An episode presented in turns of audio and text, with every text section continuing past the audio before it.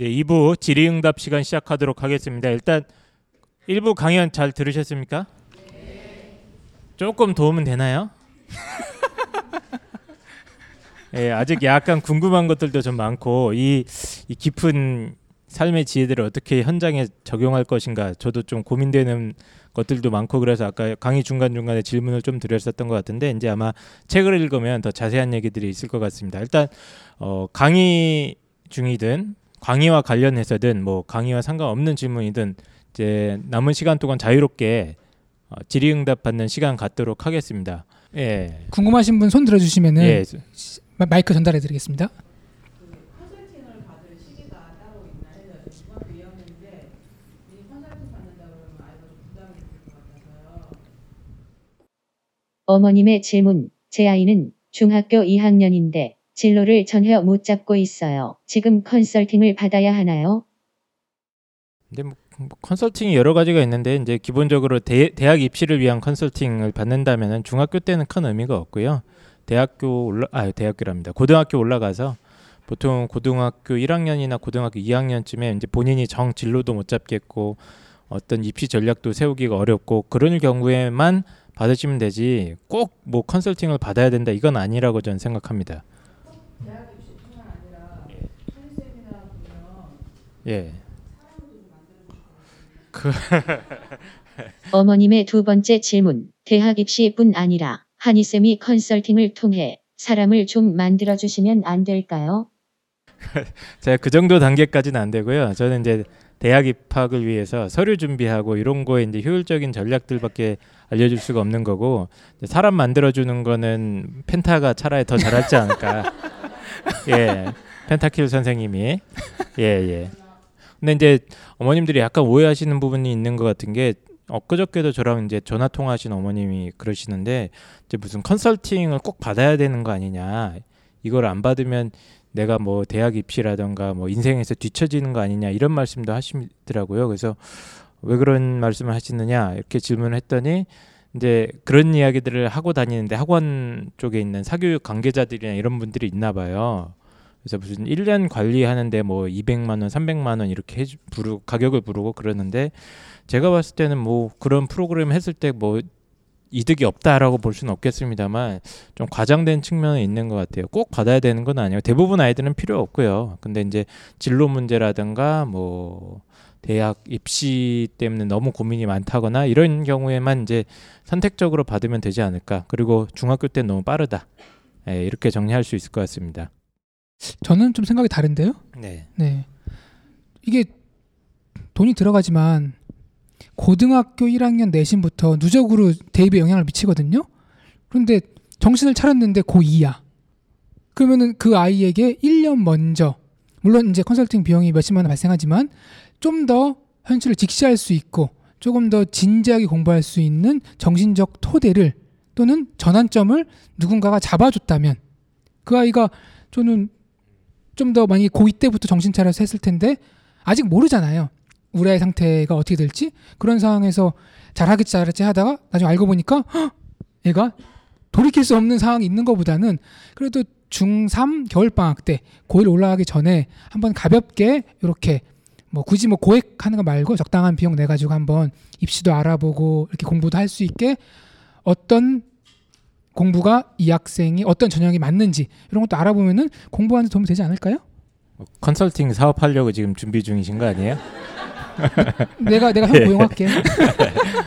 예. 뭐 일찍 하는 게 뭐 도움이 안 된다고 볼 수는 없는데 이제 너무 과장돼 있는 측면이 있어서 저는 그 부분이 좀 우려스러워서 드린 말씀입니다. 예. 또 두 번째 질문.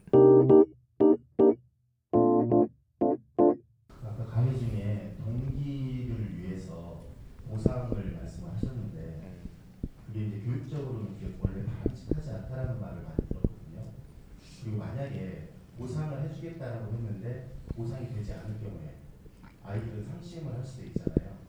그런 부분들은 어떻게? 아버님의 질문. 동기 부여를 위해서 위적인 보상을 주는 것이 오히려 위험하지는 않나요? 또 아이가 원하는 보상이 제대로 주어지지 않으면 아이가 상심을 할 수도 있을 것 같아요. 일단은 그 약속을 했다가 그거를 못 지켜주는 경우가 있거든요. 그런 경우는 되게 어, 꼭 지킬 수 있는 약속만 해야 돼요. 그거는 좀 어른의 잘못이거든요. 그러면 어른은 별거 아닌 것 같지만 아이들 입장에서는 그게 우주고 그게 하늘인데 하늘이 무너지는 경험이거든요. 그래서 그거는 좀 만약에 어 이거는 내가 못 지킬 수도 있겠다 하는 약속을 일단 하지 마, 않는 게 좋습니다. 저도 이제 방송 들으면 아까 방송이랍니다. 강연 들으면서 했던 고민했던 고민인 거고 이제 그 방금 질문해 시- 주신 분도 보상을 이렇게 아이들한테 이제 동기부여를 위해서 보상을 주는 게 아, 굉장히 좀 망설여지기도 하고 굉장히 좀 두렵기도 하고 이거 잘못하면 혹시 아예 버리는 거 아닌가 이런 생각도 하거든요. 혹시 홍프로님 개인적인 어떤 보상 주는 노하우 같은 거 있습니까? 너 있죠. 아 뭡니까? 그거? 들으러 왔습니다 지금. 그거 그거 팔로 오신 거 아니에요? 개인적인 제가 처음에는 네. 아이들 막 그런 거 줬거든요. 상품권 이런 거. 음. 이런 걸 해봤어요. 근데 이게 안 되더라고요. 됐는데 공부 잘하는 아이가 싹쓸이 해가지고 공부 못하는 아이가 더 박탈감 느끼고 그래서 이거 아니다 싶어가지고 예. 근데 보니까 몇 년 뒤에 처음 온 강사분이 또 그걸 쓰- 쓰고 있더라고요 그걸요 그래서 제가 많이 해본 결과 지금은 이제 저는 확실히 한 기준이 음, 공부에 대한 보상은 그 아이가 성적이 올랐음을 객관적으로 인정받는 것이다. 저는 그게 충분한 보상이라고 보거든요. 말로 하진 않지만. 근데 이제 성적이 올라야 효과가 있는데 그렇죠. 애가 공부를 안 하는데 음, 안 하는 이유는 또 동기가 없는 건데 그렇죠. 그럼 또 계속 순환 논법에 빠질 것 같은데 아, 이게 그러니까 되게 말로 표현하기는 힘든데 네. 이제 아이를 보면은 어 이 아이에게 어떤 게 동기로 작용하겠다라는 게 촉이 오거든요. 촉 촉. 육 육감. 육감 저도 저도 찍는 거예요. 네. 아이하고 대화하고 그 아이의 생활 패턴, 그 아이의 관심 분야 이런 걸 보면서 만들어가는 거거든요. 제가 준비해가지고 이거 네 보상이야 이게 아니라 이 관계 속에서 만들어가는 건데 아, 이게 참 이게 제가 시행착오를 거치면서 제 생각과 방법을 다듬어 온 거기 때문에 들어보면 별거 아닌데 별거 아닌데 전 그런 거예요. 여기서 여기까지 숙제해가 아니라 야 이번 주에 네가 숙제할 양 정해. 그럼 애가 보면서 정합니다. 정하면서 어 선생님 이번 주는 제가 수련회 가서 무슨 무슨 일 때문에 많이 오. 못해요. 이만큼 해올게요. 그럼 그 아이 그거 해와요. 또는 어 그러면은 이번 주는 지난주에 놀았으니까 이번 주 많이 할게요. 이런 식으로 그 공부를 시키는 게 아니라 할 수 있게 이렇게 도와주는 트릭들이 되게 많이 많이 들어가는데 아, 이게 저만 가능한 건가요? 이제 그런 측면이 있어요. 그래서 아, 아. 강사분들하고 얘기하는데 얘기해줘도 다른 강사분이 못하더라고요. 그렇게 그 못하는 걸 저희한테 알려주시면 어떡합니까 지금? 죄송합니다. 근데 이 동기부여 문제는 너무 미묘하고 이런 문제라서 저 같은 경우는 이제 아이들한테 뭐 이제 컨설팅도 하는 입장이고 하니까 동기부여할 때 이제 제가 할수 해줄 수 있는 부분은 진로 목표라도 어떻게 대략적으로 세워주는 거긴 하거든요. 근데 뭐 진로 목표라고 해서 제가 뭐 인생을 설계해주고 이런 건 아니고요. 그냥 어 정말 꿈이 없거나 그런 애들이 있더라도 어, 그나마 이 아이가 잘하는 과목이라던가 그나마 전망 몇 개 좀 괜찮은 과라던가 뭐 이런 거를 갖다가 약간 이제 사탕 발림을 해서 이런 길이 있으니까 한번 어, 해보렴 하는 제안하는 수준인데 사실 그 정도면 애들한테 이렇게 얘기를 해줘도 잘 따르는 것 같아요. 왜냐면 이제 아이들이 엄마가 그런 얘기를 하면 안 듣는데 저는 그래도 뭔가 예, 다르잖아요. 권위적인 뭔가 있으니까 제가 이제 이렇게 이렇게 설계해서 하- 이런 목표를 가지고 이렇게 하면 이 정도권의 대학에 갈 수 있어. 여기에 필요한 건 내신 한 2, 3등급 대랑 아니면 수능이 몇 등급이니까 이렇게 이렇게 한번 해보지 않을래? 하면은 그러면 아이들이 조금 이제 아, 내 갈 길이 이렇게 보이니까 이렇게 이렇게 하면 되겠구나 하는 큰 그림을 잡는 것 같더라고요. 그래서 동기 이렇게 부여해 줄 때 굉장히 중요한 요소 중에 하나가 이런 진로 설계라든가 뭐 대학 입시 관련된 설계라든가 이런 거는 좀 확실히 도움이 됐던 것 같아요. 제 경험상은. 고등학교 뭐 중위권 이상이면은 도움이 되는데 또 그런 거에 대해서 그런 얘기 자체를 거부감을 느끼는 아, 아이들이 그럴 수도 있어요. 예. 그래서 아까 제가 높아심에 드리는 말씀인데 보상이라 그래서 물리적인 보상 이런 걸 생각을 하거든요. 근데 이런 음. 것들은 한두 번 써보면 효과가 있는 경우도 있지만 부작용을 내포하고 있습니다. 그래서 저는 보면은 음 제 생각은 아이들이 공부하기 싫어하거든요. 공부에 대해서 반감을 가지고 있는데 그 마음 깊은 곳에는 공부를 잘하고 싶은 마음이 누구나 다 있다고 저는 믿어요. 그리고 그게 하면 사실인 것 같아요. 그런데 가는 곳마다 혼나고 테스트 보면은 제일 아랫반 들어가고 아랫반 들어가서 구박 받고 이게 반복이 되는 거거든요. 그래서 저는 오면은 뭐 목표가 이번에 몇 점 맞자. 아까도 얘기했지만 그게 아니에요. 그냥 그 시간에 그 아이가 발전할 수 있는 학습 내용. 그러니까 그 아이 수준에 맞는 거. 보통 이렇게 수업을 하면은 10명 앉혀놓고 수업하면은 3, 4명은 그 내용이 안 맞아요. 그냥 가는 거예요, 그냥. 그래서 그런 아이들도 따로 야, 아까 했던 내용은 이거 이해가 안 되지? 그럼 이거 한번 풀어 볼래? 그럼 이건 계속 풀 수 있는 거거든요. 어차피 공부는 조금 억지로 해야 되는 부분이 있어요. 그런데 했는데 어? 되네? 느네? 그렇게 하루 했던 그 경험. 저는 거기에 되게 초점을 맞추거든요. 그러니까 아주 작고 하찮게 보일 수도 있지만 아이한테 작, 적절한 어떤 학습 과제라든가 뭐 이런 것들을 제공해주고 그 악어를 아이가 오 나도 할 수 있구나 하는 경험을 준다는 거죠. 그게 되게 중요하더라고요. 어, 아 그러니까- 너무 어렵다 근데 이거. 아, 어렵죠. 어. 그것도 이게 손이 많이 가요. 왜냐면은 아. 아이들이 이렇게 10명 있으면 10명 다 다르거든요. 그러니까 이게 강사가 죽어나는 거예요. 근데 그렇게 안 하면은 아이는 계속 계속 무기력해 있어요. 근데 이게 어떻게 되냐면은 그 아이가 할 수 있는 걸 주잖아요. 그럼 해와요. 음. 아, 아까 그 동기에 대해서 말씀하실 때 예, 네. 예. 그러니까 보상을 하기 위해서는 동기에 맞는 보상을 해야 되잖아요. 근데 그 아이가 요청을 한단 말이에요. 나는 이걸 해줬으면 좋겠어. 근데 막상 그거를 성과를 그러니까 거두었다고 가정을 했을 때, 가정을 했을 때 그거에 대해서 부모 입장에서 해주지 못하는 부분이 있을 수 있잖아요. 그런 경우에 만약에 음. 보상을 전환하는 방법과 어, 그러니까 뭐 예를 들면 이제 한 아이가 뭐 방탄을 너무 좋아해서. 예. 우리 아이가 예, 예.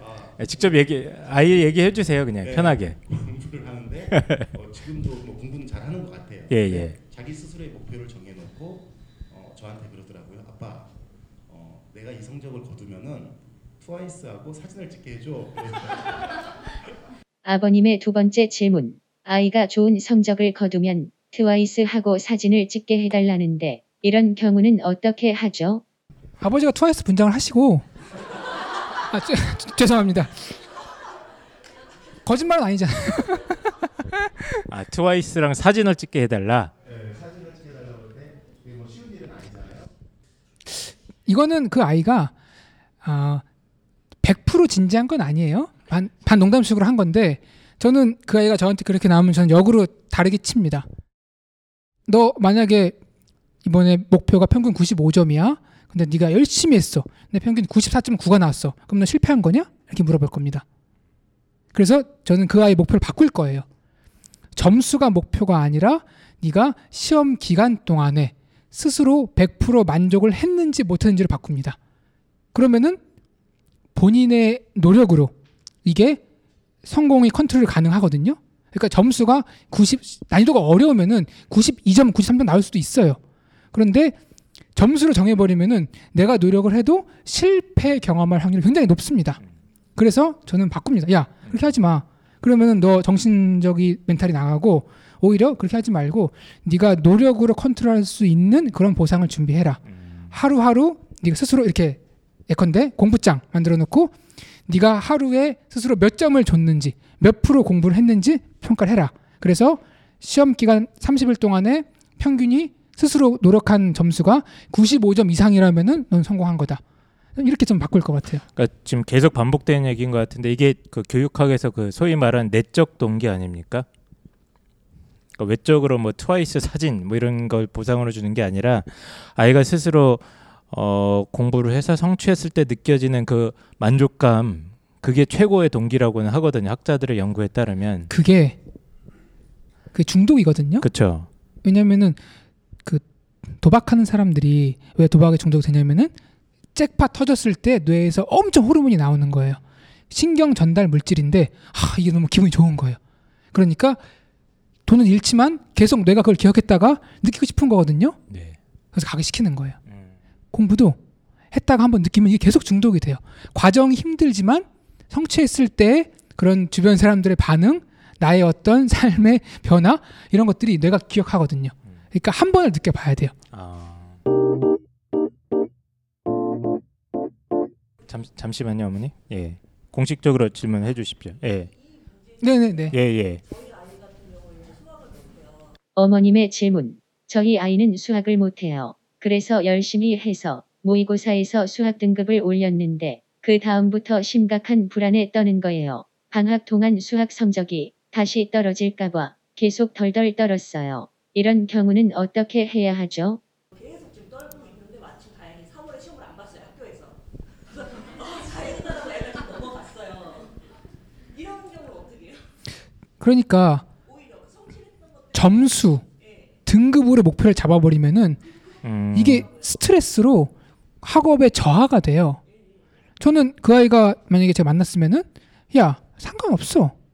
어차피 네가 등급이 3, 4지만 너의 퍼센트는 큰 차이가 없다. 그러니까 4등급 상위권에 걸리느냐, 3등급 후반에 걸리느냐, 그 신경 쓰지 말아라. 어차피 너의 학업량이 충분하면은 실력은 올라갈 거다. 물론 그 과정에서 어느 정도 시행착오는 겪겠지. 근데 네가 불안에 떨 시간에 나 같으면 공부하겠다. 이렇게 정신적인 부분을 건드려 줄 것 같아요. 그러니까 점수에 연연하지 말고 그럼요. 예. 그뭐 근데 그 이게 좀 이게 좀 심하면은 시험 불안 증상이라고 아이들이 이제 아예 병일 수도 있어요, 어머니.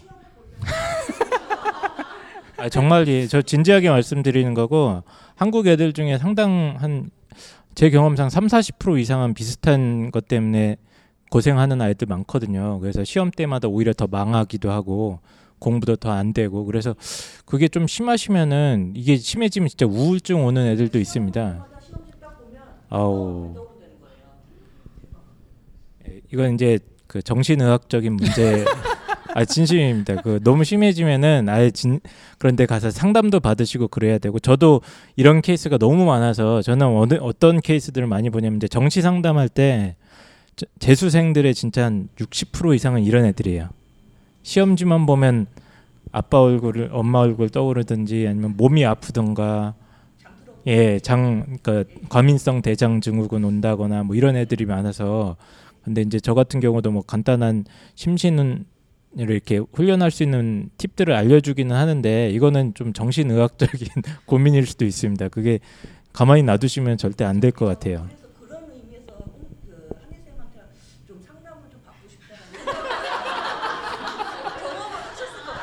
이거 다 한이쌤 팬들이 오셨네요. 저 저를 빌미로 해서 이건 뭐 아 근데 예 아- 알겠습니다. 일단 뭐 그거 예그 문제는 그렇고 일단 저 아, 아버님이시죠.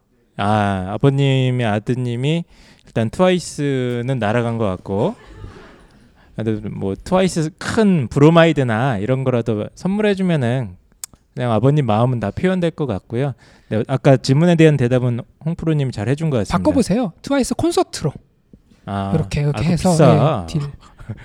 비쌉니다 그거 표 구하기도 힘들어요 그거 얼마나 그래요? 힘든데 그 정도예요? 예, 5분 만에 매진됩니다. 음. 예. 죄송합니다. 현실을 몰라서 예, 또, 또 질문 예, 뒤에 좀 크게 질문해 주시면 감사드리겠습니다. 네. 저희 중2 여학생인데 그 질문을 정리하면 따님께서 지금 중학교 2학년이고 방탄소년단이라는 어, 예, 아이돌 그룹에 광적으로 빠져 있어서 매일 뭐 한두 시간씩 동영상도 보기도 하고 그러면서 이제 예. 음, 그러니까 방탄소년단에 과몰입하고 있는 상황인데 이게 공부에 방해될 정도다 이 말씀이신 거죠? 아, 요기에 대해서 홍프로님 좀 설명해 주시죠. 제가 일 끝나고 집에 가면은 뭐 하시는 줄 아세요? 게임합니다. 제가 농구 게임을 좋아하거든요. 그거를 꼭 한 게임을 하고 그리고 그 다음에 일을 합니다. 만약에 저희 어머니가 저한테 그거 하지 말고 일 먼저 하라고 했으면 아마 폭발할 거예요. 그 하루의 스트레스를 그냥 그거 30분 정도 하는 거거든요. 그거 하면서 어릴 때 나가서 했는데 이제 몸이 쇠약해져가지고 죄송합니다. 게임으로 이렇게 하는데 그러니까 이게 문제예요. 방금 아이가 그 아이돌 그룹을 보고 그리고 공부를 하는데 어머니가 불만이신 거잖아요. 공부를 하고 남는 시간에 봐라. 이 중에 다른 어머님은 아마 자녀분들은 그것만 볼 거예요. 공부 안 하고 잘 때까지.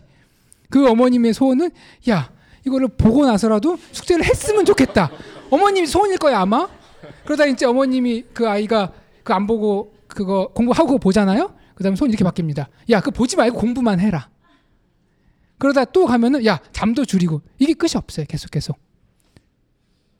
이게 그렇게 되는 거예요. 그래서 제가 그 아이의 상태를 정확히는 모르겠지만 아이 때가 아이들이 지금 우리 사회가 각박해져서 초등학교 때부터 학원 돌리지만 이거 나중에 폭발합니다. 그러니까 인간의 발달 단계에서 그 나이 때 해야 될 게 어느 정도 있어요. 초등학생들의 직업은 노는 거예요. 이거 못 놀잖아요? 나중에 커서 일 생깁니다. 억압된 욕구는 언제라도 분출이 됩니다. 죽기 전에. 그러니까 지금 그 아이의 어떤 상태를 정확히 모르겠지만 어, 중학교 1학년, 2학년 정도라 그러면은 거기에 푹 빠졌다가 나오는 게 낫습니다. 오히려 억지로 공부시키다가 고등학교 때 빠져요. 공부해야 되는데. 그러면은 그 나이 때는 그 민감하거든요. 그러면 본인이 하다가 이제 느껴집니다. 이거 실컷 해 보니까 뭐 그저 그러네. 어. 방탄 멋있었는데 그 다음에 또 다른 나오니까 어, 걔들하고 비슷하네. 이게 낫지. 아예 거기를 못 들어가게 막으면은 나중에 더 부작용이 있을지 모른다. 저는 그런 생각이 들어요. 오히려 지금 보고 싶은데 억지로 참고 공부하는 애들이 저는 더 폭탄을 안고 있는 거라고 봐요. 언제라도 터질 수 있습니다. 그럴 바에야 좀 그 에너지를 중2 때좀 분출을 하고 근데 본인이 잘 하고 있는 것 같은데요. 어느 정도는. 저 같은 경우 저도 한 말씀 드리면은 저도 이제 최근에 알았습니다. 방탄소년단을 제가 이제 아내 사랑스러운 아내가 너무 멋있다는 거예요. 춤추는 게 지난주에 봤어요. 근데 저도 한번 봤는데 네. 진짜 잘 춰요. 어 진짜? 그래서 어머님도 한번 보시고 어 맞아요. 예, 같이 보시고 나눠보세요. 예. 예. 콘서트 이런데 어 괜찮습니다. 예. 저는 괜찮다고 보고 이제 잠이나 이런 것 때문에 이제 걱정하실 수는 있는데 저도 홍프로님이랑 동감인 것 같아요. 지금 마음껏 해놓는 게 차라리 낫지. 고등학교 가서 그 빠지기 시작하면 더 어렵거든요. 그러니까 아마 뭐 조만간 그- 정상화되지 않. 지금 또 한창 사춘기 아닙니까 아이가? 예, 아마 그럴 것 같아서 그냥 너무 어머님 마음고생 하시기보다 애들 그리고 한 2시, 3시 자도 애들 때는 괜찮아요. 에너지가 워낙 왕성하기 때문에 예, 너무 늦게 자지만 않게 그냥 잘 다독여 주시는 게 어떨까. 어차피 그 아이는 중3에서 고1로 넘어갈 때 공부를 해야 돼요. 자의반 타의반 강제로라도 아마 중2 때 그 정도 생각을 하는 아이라 그러면은 알아서 그치? 할 겁니다. 예, 알아서 할 것 같아요. 그러니까 그 아이 이제 1년 남은 거예요. 본인의 자유로운 기간 1년 남았다는 걸 어느 정도 인지하고 있으니까 한번 좀만 더 지켜보시고 만약에 중3 때도 그게 너무 심하다. 그러니까 더 깊이 빠져드는 것 같다. 그러면 이제 좀 제재를 가할 수 있어요. 중3은. 왜냐면은 중1, 중2 실컷 했잖아요. 말이 먹히는 거예요. 또 중2와 중3의 지적 수준이 다릅니다. 생물학적으로 달라요. 제가 그 대치동에서 아이들 가르치고 있는데 중3부터 받아요. 중2는 안 받습니다. 아직 인간이 아니기 때문에 안 받아요. 왜냐하면은 네. 이 전두엽이 발달을 하는데 개인차가 있거든요. 보통 중3이나 고1 정도에 발달하는데 전두엽 기능이 뭐냐면은 자제력입니다. 음. 하지 말아야지 하고 안 하는 능력이 중1, 중2는 생물학적으로 불가능한 건데 요게 좀 빠른 애들은 가끔 초6, 중1 때도 된 애들이 있어요. 근데 쟤는 되는데 너는 안 돼. 그러면은 그 아이한테 이게 일종의 폭행이에요. 할 수 없는 거거든요. 그래서 좀만 더 지켜보시고 만약에 중3 때도 아, 좀 심하다 싶으시면은 한이 쌤한테 아 참고로 제 동생이 경험담을 좀 말씀드리면 재미삼아서 고등학교 한 2, 3학년 때 밤 새벽까지 게임을 많이 했었대요. 고3 때였던 것 같아요. 근데 저희 어머님이 정말 그 자비로운 분이시거든요. 그래서 어느 날은 수능 며칠 전까지도 애가 새벽까지 게임을 하고 있었는데 새벽 2시인가? 수능 일주일 전이었을 거예요. 근데 어머님이 갑자기 부엌에 가셔서 진수성찬을 해가지고 나오시면서 먹고 하라고 게임을 어 게임을 먹고 하라고 그러셨대요. 어머니 그래서 고, 고수네요. 예. 그 이후로 걔가 새벽에 절대 게임 안 합니다. 예, 뭐 어쨌든 이런 경우도 있으니까 예, 너무 그렇게 마음 고생 안 하셔도 되지 않을까. 또 질문. 예. 질문을 좀 요약을 해보면 일단 필통이 없다. 필통이 없는데 학원 가서 예, 필통은 없고 가방은 쓰레기통인데 학원은 또 열심히 다니면서 자기 자신 어느 정도 좀 지적인 욕구나 뭐 자부심 같은 것도 있는데 어, 괜히 무슨 올림피아드 수학 올림피아드 준비를 하려고 한다. 아 여기에 대해서 좀 홍프로님께서 또 본인의 한계를 느껴보는 게 중요합니다. 아니야 아니에요. 해보라 그러세요? 해보라 그러면은 지금 중2 아닙니까? 중2. 예. 거기 가서 상을 받는 것도 중요하지만 그거 하는 과정에서 얻는 게 있거든요. 아니 근데 공부하겠다는 거잖아요. 어쨌거나 난이도는 다르지만 하, 어머님 그 돈 아끼다가 PC방 당구장 들어갑니다. 그냥 거기 들어가는 게 전 낫다고 봐요.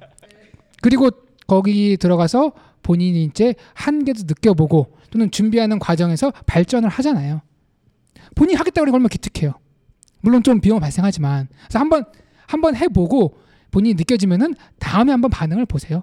지금 처음이니까 이게 이제 계속 그런다고 는 문제가 있는 건데 처음이잖아요. 그리고 또 필통 없는 건 어떻게 해결합니까, 홍프로님?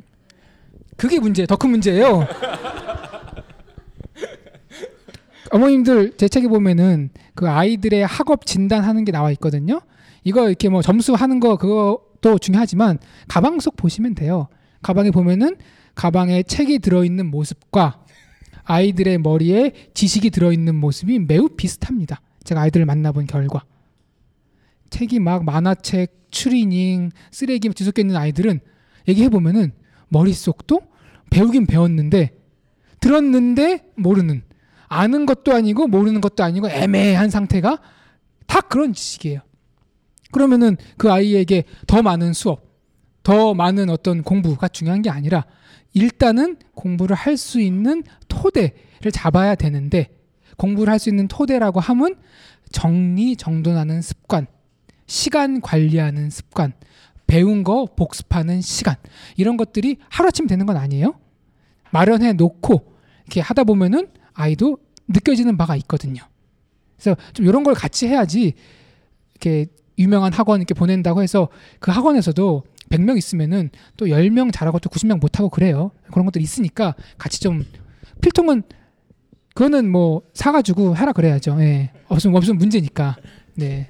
알겠습니다. 예, 또 질문 시간이 조금 많이 지나서요. 빨리 진행해야 될 것 같습니다. 또 질문 부탁드립니다. 예. 예, 조금만 크게 말씀해 주세요. 감사합니다. 오늘 처음으로 제 팬이 오셨습니다. 네. 아, 홍프로님이 잘생겼다. 네.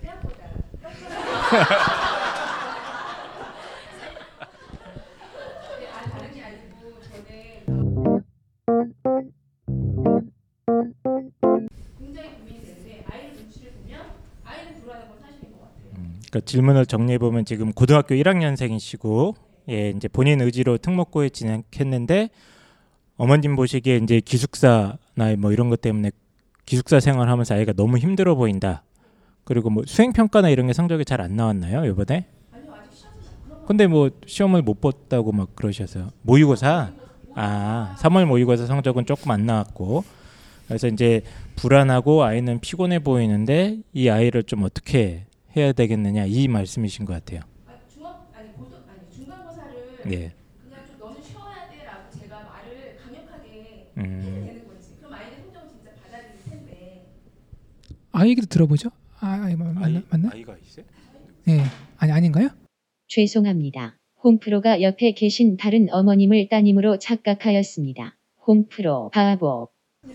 아 죄송합니다. 저는 너무 동안이셔서 저는 그 따, 딸이 아 미안해. 죄송합니다. 아, 아까부터 계속 따님인 줄 알았어요. 네.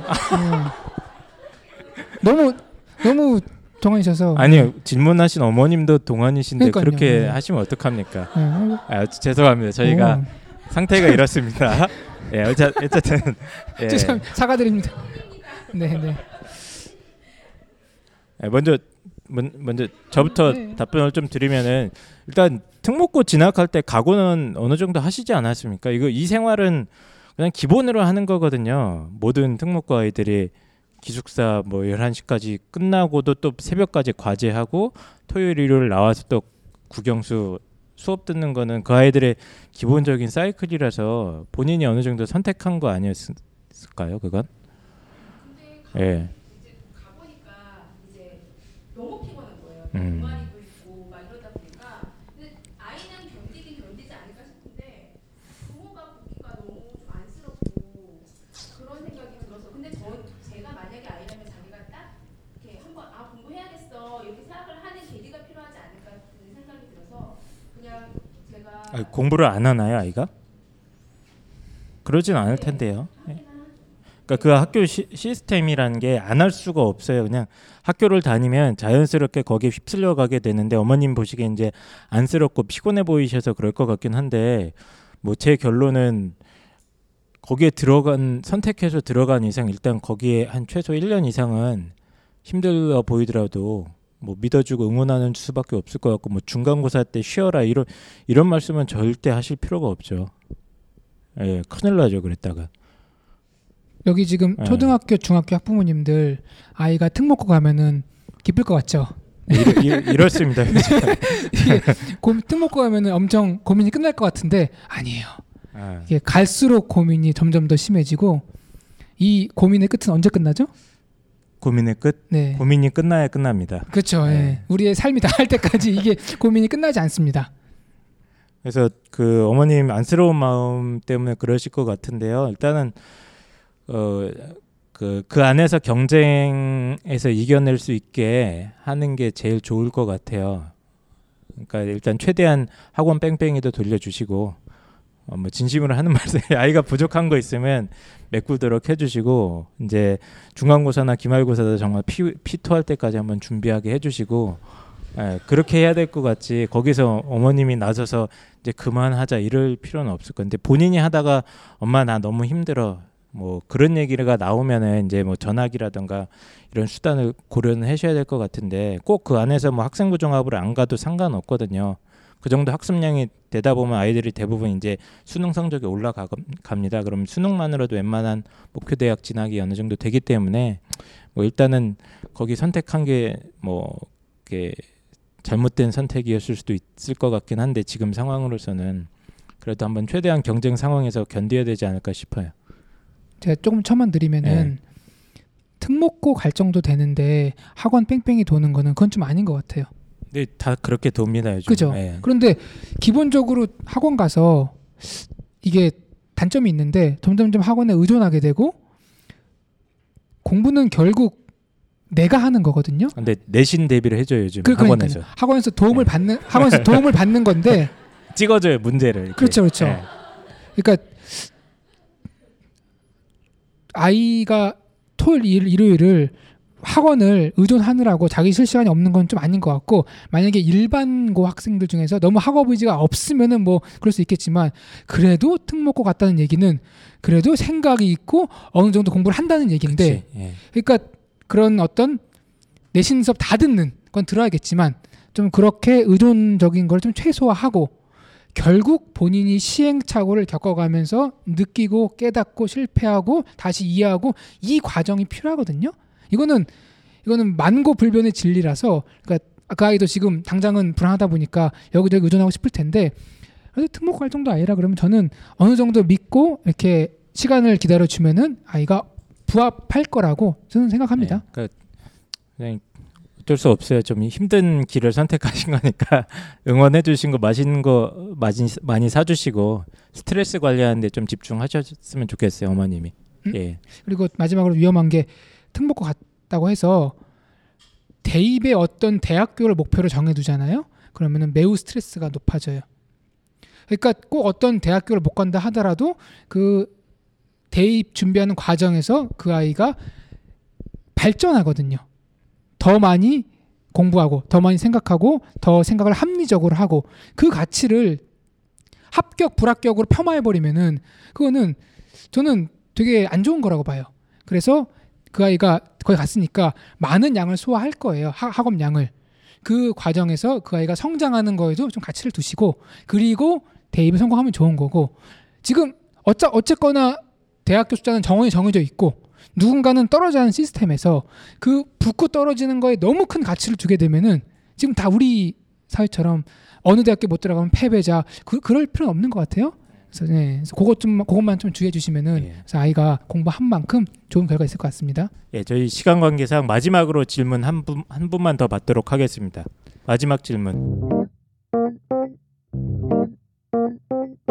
그러니까 질문은 아이가 영어 성적은 잘 나오는데 지금까지 계속 혼자 해왔던 거죠. 예, 근데 이제 혹시 왜 아이를 학원을 보내야 되느냐 아니면 혼자 하게 놔둬야 되느냐. 아, 예, 예.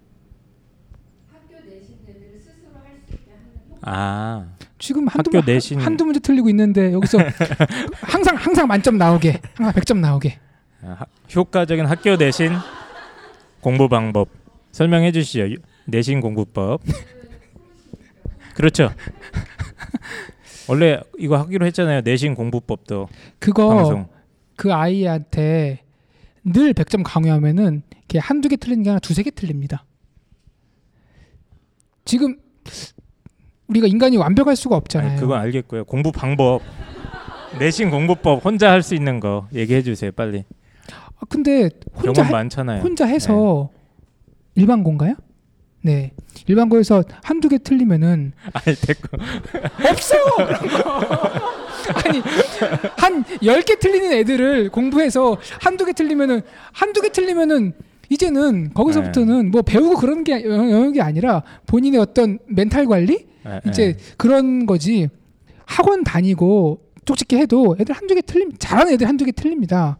그러니까 하나 틀리고 두 개 틀리고 다 맞는 아이들은 지적 능력의 차이가 있는 게 아니라 그 어떤 시험 문제 유형, 그치. 시험 볼 당일의 어떤 컨디션, 잠깐 생각이 나고 못 나고 이런 차이기 때문에 학업적으로 접근할 게 아니라 아까 얘기했던 거 조금 더 동기적으로 이런 거를 건드려야지.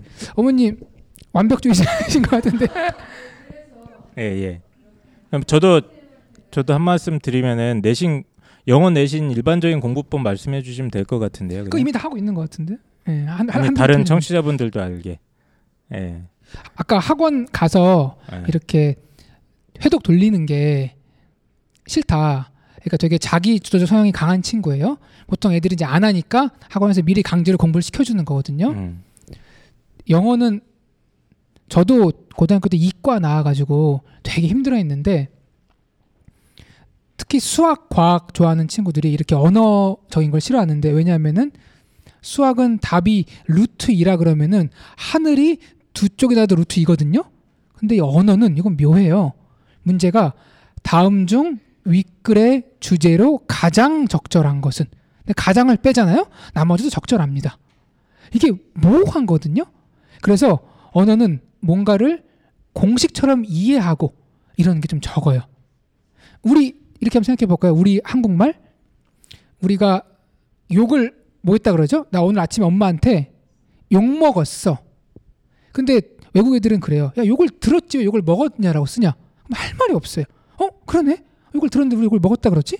그러니까 언어에는 그 나라 사람의 어떤 문화가 녹아 있기 때문에 이 이해가 안 되는 거예요. 그래서 언어를 이해하려고 달려들면은 실패할 확률이 높습니다. 무작, 그- 무작정 외워라. 회독이 회독이 언어적인 학습 방법에서 굉장히 좋은 거예요. 아, 많이 봐서 어 그냥 한국 사람들은 욕을 먹는다라고 쓰네 이렇게 받아들이면 되는 건데 이거 왜왜 먹는다고 쓰냐고 들어가면은 수학적으로 들어가면 이제 힘들어지는 거예요. 그래서 회독이 가장 좋긴 한데 그러니까 시험 범위 교과서에 대한 그렇죠. 기본적인 회독 언어 학습의 최고죠. 그렇죠. 자꾸 예, 반복해서 반복. 근데 이제 이게 지겹 교, 예, 거의 교과서를 통째로 외울 정도로 외우는 지겹다 보니까 예. 아이들이 혼자서 못 하는데 혼자서 하는 매우 훌륭한 아드님을 두셨는데 네네 그리고 이제 음, 기본적인 거는 학교 시험 문제 스타일 파악하고 그 학교 선생님 성향이나 이런 거에 따라서 이제 대비하고 이런 것들을 제 생각에는 혼자 하는 아이 같아서 너무 걱정은 안 하셔도 될 것 같아요. 요것만 좀 물어볼게요. 예. 그 아이가 한두 문제 틀리면은 예컨대 95점이면은 아 95점 맞았어 난 만족해 이렇게 느끼는 아이인지 아니면은 아, 인상 딱 찡그리면서 아, 왜 틀렸지 왜 100점이 안 나왔지 이런 아이인지 성격 성격만 좀 물어볼게요 두 번째 아이예요 아 그러 그러면은 더더욱 뭐 도와드릴 도와줄 게 없어. 어머니 놀러 다니시면 됩니다. 아들이 예, 그- 저, 제가 들어도 뭐 공부 방법적으로 문제가 있을 그 한두. 문제는 네. 그 한두 문제는 본인이 채우는 거지 또 본인이 채울 의지도 있고 좀만 기다려 주시면은 근데 하, 항상 100점 맞을 수는 없어요. 한두 개 틀리기도 하고 맞기도 하고 영어- 이미 예. 모의고사도 잘 나오시죠 모의 평가. 예, 그러면은 크게 걱정할 건 없을 것 같아요. 여기 지금 예. 어머님들 허탈감 느껴지시죠? 예, 또뭐 질문 한 가지 더 아, 있다고 아까 저 티- 하셨는데. 예, 먼저 먼저 하시고. 예. 어, 지금 질문은 이제 특목고 아이들이 이렇게 살인적인 내신 경쟁을 하고 비교과 경쟁을 하는데 그거에 상응하는 만큼의 대학을 가느냐 이 질문이시죠?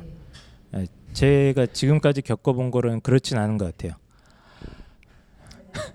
예, 잘 못 갑니다. 노력한 만큼에 비해서는 예, 못 간다고 좀 판단을 하고 특히 이제 작년부터 그게 더 심해졌고 한 내신 3등급 후반만 쳐줘도 예전에는 성대, 성균관대, 서강대 탁탁 붙었는데 요즘은 잘 가야 뭐 한국외대 뭐, 뭐, 뭐이 정도 수준으로 확 떨어졌거든요. 입시 결과 자체가. 그리고 뭐 4등급 내려오기 시작하면 막 동국대에서도 안 받아주고 이런 경우들도 있어요. 어, 중위권 외국어고 같은 경우에는 그래서 이제 그 갈수록 이제 특목고가 입시 결과가 조금씩 안 좋아지고 있는 건 사실인 것 같아요. 물론 다 일반화 시킬 수는 없는데 뭐 최상위권은 뭐 비슷비슷합니다. 연고대나 뭐 서울대 입시 실적은 매년 뭐 크게 차이 없이 나오는데 그 밑에 이제 성균관대부터 조금씩 이제 바뀌고 있는 것 같아요. 작년에도 예전에는 뭐 4등급이라도 외고 애들 그냥 내기만 해도 받아줄 정도였는데 요즘은 그런 분위기는 확실히 아닙니다. 그 정도 마무리가 됐나요? 예, 재밌으셨어요? 예, 저는 이번에 두 번째인데 오늘은 훨씬 지난번보다 재미가 있었던 것 같고 그 사실 홍프로님이 이 책 한 챕터 한 챕터 쓰고 이렇게 강연 한 시간 한 시간 준비하는데 정말 공을 많이 들입니다. 시간도 많이 어, 하고 지금 얘기하는 것들 보면 저는 쭉 들으면서 아 거의 교수님급의 학식까지는 아니겠지만 막 다양한 풍부한 실험 사례들이라던가 지식들을 갖고 있는 것 같은데 이것들을 갖다가 입시왕 공부를 부탁해라는 책에 잘 녹여서 어, 이렇게 재미있게 풀어주신 것 같고요.